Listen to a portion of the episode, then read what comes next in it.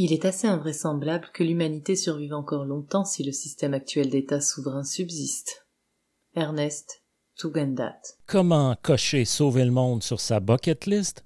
Bienvenue au podcast épisode 4 de Planète République.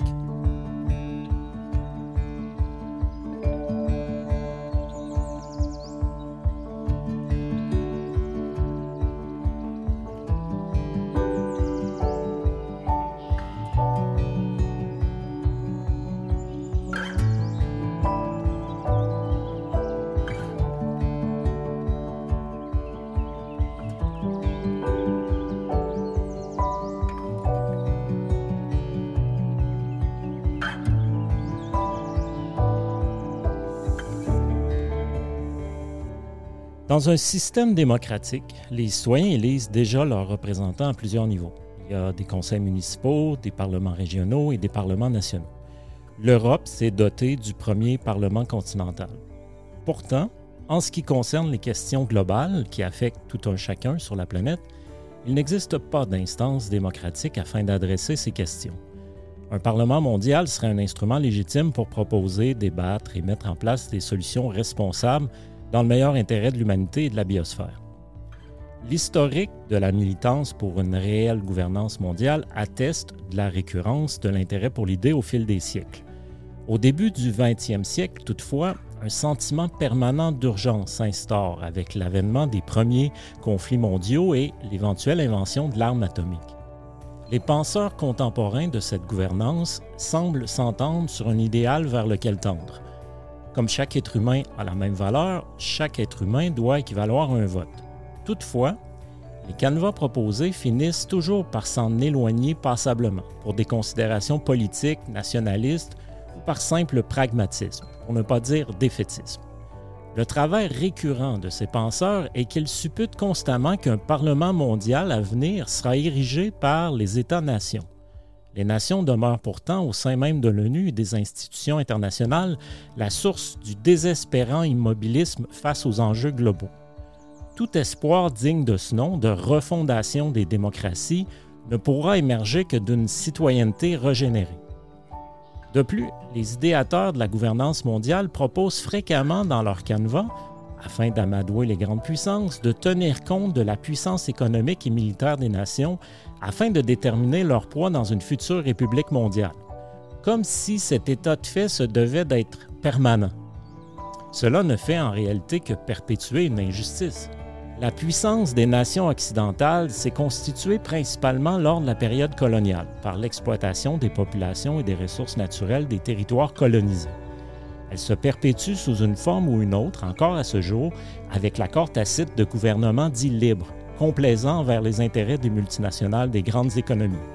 L'assise de la République universelle du genre humain à construire ne doit pas être l'injustice.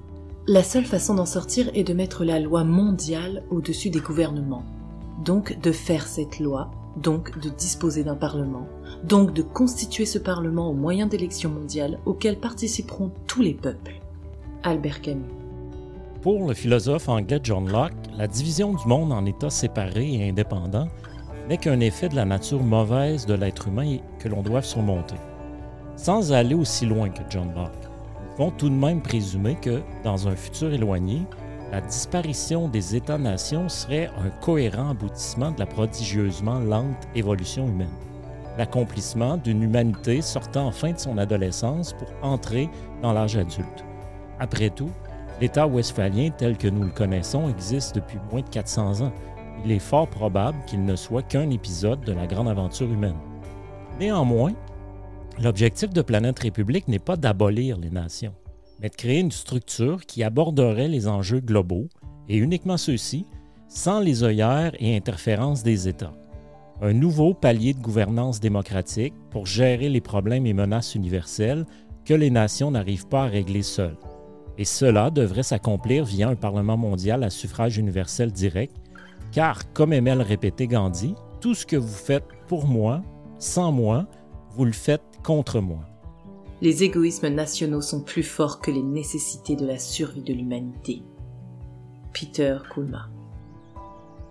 Même si, comme nous l'avons vu, l'ONU a été érigée sur une fondation illégitime, Une proportion importante de la militance pour la mise en place d'un Parlement mondial favorise, par pragmatisme, une mutation par étape de l'Assemblée générale des Nations unies en un Parlement mondial. La théorie des petits pas. Cette mouvance promulgue l'idée de faire élire les représentants des nations qui y siègent en lieu de l'actuelle nomination par les chefs d'État. Au début, le suffrage ne serait octroyé qu'aux membres des différents parlements nationaux. Or, même pour cet infime pas démocratique en avant, les nations font obstacle. Joseph Schwartzberg, un des ténors de cette mouvance, a publié en 2013 Transforming the United Nations Systems Designs for a Workable World, une proposition de démarche en trois étapes afin d'instaurer un Parlement mondial. Selon cette stratégie, l'AGNU serait d'abord transformé ou adjoint d'un Parlement mondial doté seulement d'un statut consultatif. Les nations y obtiendraient un nombre de sièges proportionnel à leur démographie et à leur contribution à l'ONU. Elles nommeraient les députés. Les petites nations peu populaires et les grands donateurs seraient compensés par des sièges supplémentaires pour cette phase.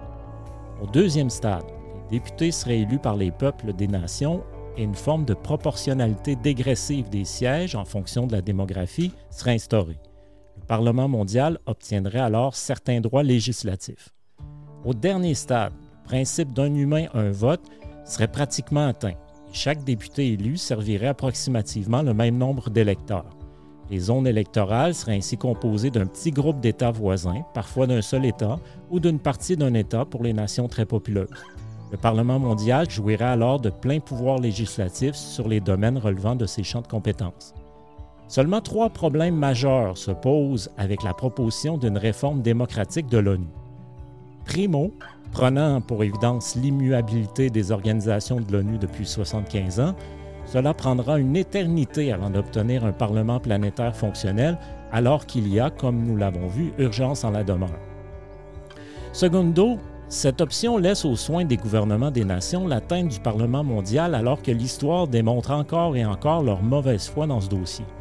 Même si par miracle l'AG de l'ONU arrivait à obtenir une majorité qualifiée des deux tiers lors d'un vote des nations sur une réforme de l'ONU, une des cinq nations à veto pourra l'imposer de façon à ce que cette motion ne soit même pas déférée devant le Conseil de sécurité, qui, comme on l'a vu, a toujours le dernier mot en ce qui a toute action de l'ONU. Ainsi, elle n'aurait même pas apporté l'odieux du rejet de la proposition lors d'un vote. Pourquoi prendre la chance de perdre un pouvoir si précieux et si exclusif? Si nous pouvons compter sur une chose pour ce projet, c'est sur l'obstruction des États afin de maintenir le statu quo. Tertio, il sera impossible de rallier les cœurs et les têtes de la population mondiale à un projet aussi beige. Sans l'embrasement des têtes et des cœurs, la République du genre humain demeurera inaccessible étoile. Pour embraser les têtes et les cœurs, il faut une proposition noble, juste et humaniste. Une proposition qui porte une part de rêve en elle. Assurer aujourd'hui le sort de la liberté, de la démocratie, de la paix et de la prospérité est un problème qui relève de l'organisation du gouvernement du monde. Clarence Strait. Le pouvoir a toujours renâclé, renacle encore et renâclera toujours à déléguer la plus infime parcelle de souveraineté acquise, tant qu'il n'y est pas forcé. Nous l'avons dit, nous ne devons rien attendre de nos gouvernements nationaux pour la mise en place d'un Parlement mondial, du moins au départ. J'y reviendrai. De plus, les structures sont toujours très réticentes à évoluer, encore plus lorsque cette évolution menace leur existence même. Voilà pourquoi les origines de quelque réelle évolution que ce soit leur sont toujours exogènes. Des réformes profondes peuvent être accomplies très rapidement à l'échelle de l'histoire humaine.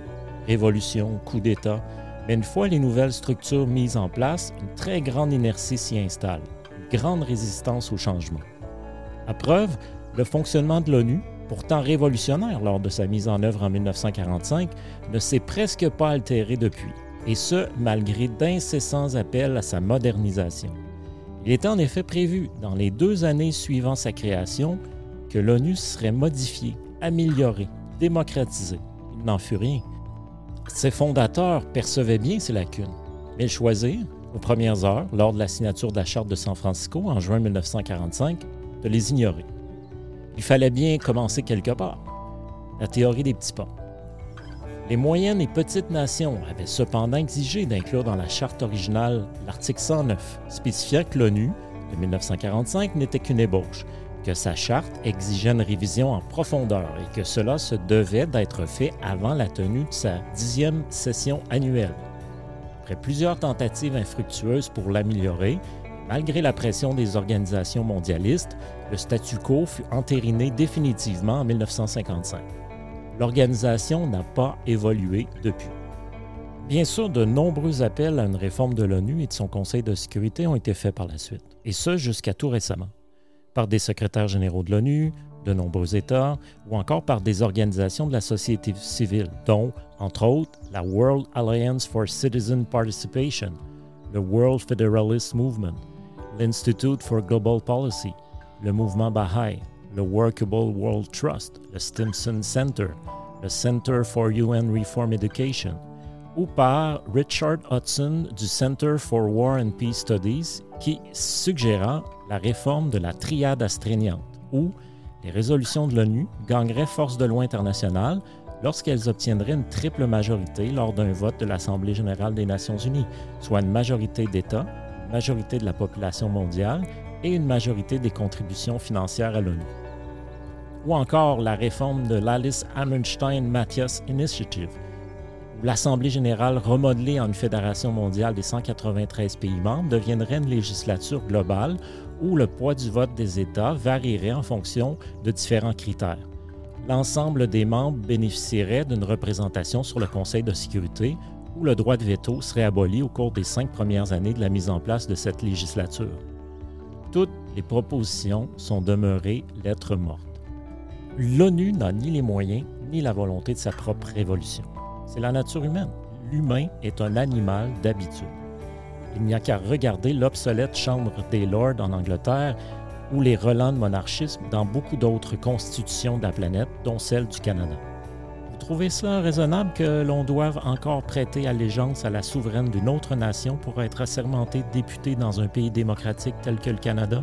Je, Magali Roland, jure et affirme solennellement, sincèrement et véritablement que je serai fidèle et porterai vraie allégeance à Sa Majesté la Reine Élisabeth II.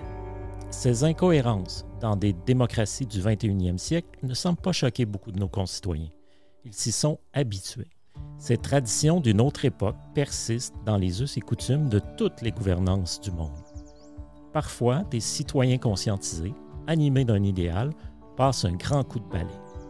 En d'autres mots, en ce qui a trait à l'ONU, et nos institutions internationales, il est peut-être temps de faire un grand pas. Voilà, c'est tout pour euh, l'épisode 4. Merci à Magali Roland d'avoir prêté sa voix aux citations. Vous trouverez sur la section blog de planèterépublique.org, tel qu'écrit sur le logo du podcast, le texte du podcast et ses références, ainsi que d'autres textes. Vous trouverez également sur planèterépublique.org les liens pour devenir membre, acheter le livre en version e-book ou encore faire un don. Merci, s'il vous plaît, de partager, surtout à ceux qui vous sembleraient intéressés par un tel sujet. Merci de votre écoute et au plaisir de vous retrouver pour l'épisode 5.